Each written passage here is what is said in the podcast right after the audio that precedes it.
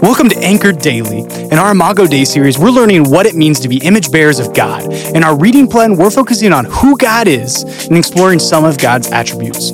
We'll also consider which characteristics are God's alone and those we're called to reflect as His image bearers.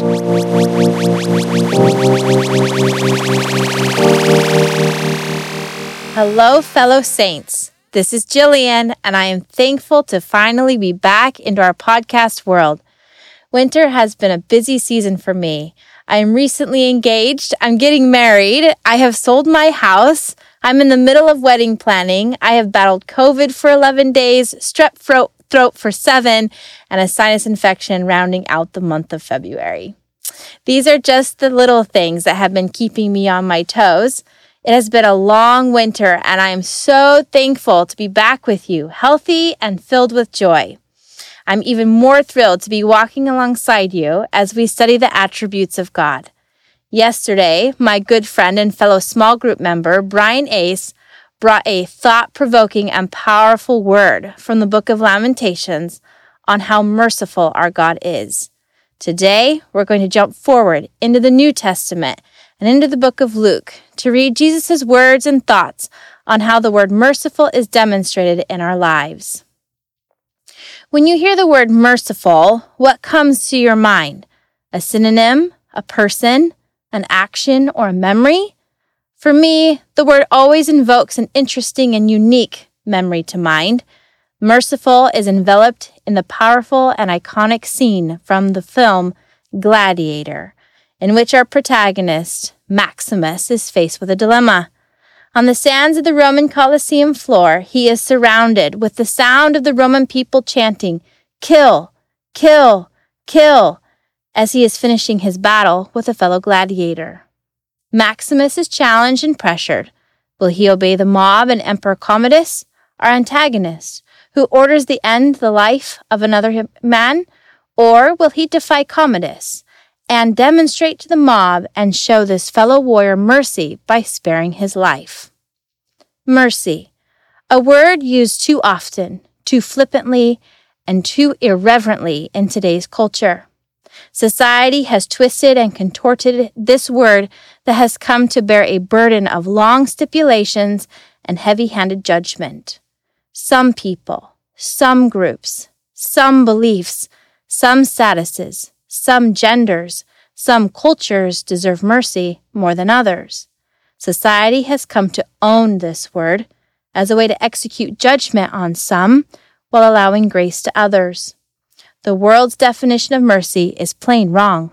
So let's see what Jesus says about it. Mercy, the Greek word for compassion. It's interesting that Jesus uses it as an adjective and not a verb. He uses the word to describe the very nature and character of God. It's something you are. You are to emanate mercy because, because it is your very essence, your very character, part of being his image bearer in a dark and wayward world. In Luke 6, verses 35 and 36, we see Jesus teaching on the nature of how to be merciful to humans in their humanity. He bluntly states, Love your enemies, do what is good, and lend expecting nothing in return. Let's pause there for a second and reflect. Three expectations are listed that are attached to his word of mercy love, do good, and lend. Wait, where was the word judgment? Where is the ranking, the classifying, the order of humanity and humans? With Jesus, there is none. Jesus came to save all in order for God to extend mercy and compassion to all. The attribute of God must be played out in our daily choices and thoughts, because as Jesus explains in verse 36, we are to be merciful, compassionate, just as our Father is also merciful to us. Jesus charges us with this command to obey his words because then our reward will be great and you will be a be children of the Most High. As image bearers, we are called to extend compassion to the rest of humanity. Now, some believers dig in their heels at this command because they confuse it with forgiveness. Forgiveness and justice are not in our job descriptions. We're not called to hand out heavy judgment and justice because that is God's business. Jesus explains in verse 35 For he, God, is gracious to the ungrateful and evil. It is in our sinful nature to rank, order, and give mercy to only those that seem deserving. At the same time, we forget that God shows mercy to us daily. We who are guilty of being forgetful, ungrateful, and dismissive of his eternal forgiveness while we continue on in our own sinful desires. As a church and believers, we have started to look to culture to define, mold, and shape our views and acts of mercy instead of seeking out ways we can bear his image of the compassion he has towards us and extend it into our communities. If we do not treat our neighbor and enemies with love, by doing good towards them and lending our time, talent, and gifts without expectations, how will they ever see or come to understand the compassion of God in their own sinful worlds?